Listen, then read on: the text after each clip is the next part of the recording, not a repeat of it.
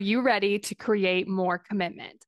I went from consuming all the podcasts, listening to all the books, and signing up for all the free resources to figuring out how to actually create results. I'm Kayla Celeste, and you're listening to the Daily Steps Toward Success podcast. Let's get started. Today, we're going to be talking about having a comfort problem.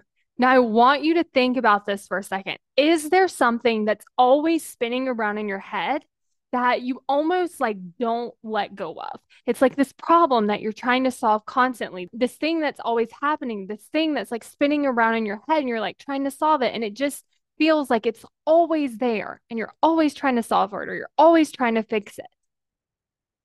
What would happen if you let that problem go? And if immediately, when you even just think about letting it go, you feel this discomfort, this might be an indication that you have a comfort problem. And so, what I mean by this is a problem that you keep because it's comfortable. And so, what this could really look like is if I let go of this problem, there's a discomfort. So, let's say that maybe you're trying to decide on a niche for your business. And this is a thing like you're always trying to solve. Like, I'm going to decide on this niche. And then a couple weeks later, you're like, no, I'm going to do this, or I don't know if this is good enough. It's like this thing. But if you were to decide not to have that problem, probably be uncomfortable because then what has to happen? Maybe things that are more uncomfortable, like going out there and making offers and that kind of thing. For me, one of my comfort problems was actually rearranging things on my calendar. I noticed this a few years ago where I was like, oh, you know what? It's always something that I could just have a little bit of mind drama about.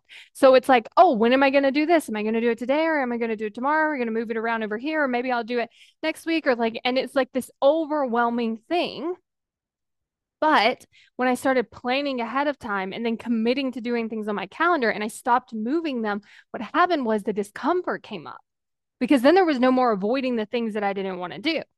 Then there was this like, okay, what do I actually have time for instead of I don't know what I should do and this is confusing and I don't know how to prioritize and all this. It was very much like, oh, if I'm going to give that up, now there's this discomfort because I have to decide like what are the things I'm going to do in this amount of time.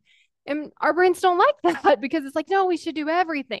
So, like by moving things around all the time, adding things, removing things, changing the days, all of that, I was giving myself this problem that helped me avoid the discomfort of either having to do the thing that I didn't want to do or avoiding the discomfort of like having to prioritize and intentionally deciding the things that aren't going to get done. So I want you to look at your life and I really want you to think about what my my comfort problem be. And then sit with that discomfort. Like just have a little bit of space between the problem that you're always having and like not having it. Like if you let it go, sit in that discomfort for a minute. See what it feels like. See what it's like. And then ask yourself, is it worth it to me to let go of this problem so that I can actually take that action, move forward, go all in, and actually do the thing that I want to do? And if you want to work on creating more commitment, then go to createcommitment.com to get on the waitlist. Because when you get on the waitlist, you're going to get the opportunity to become a founding member, which includes a special founding member pricing and the opportunity to ask me questions as you're going through the course. So go to createcommitment.com to get on the waitlist.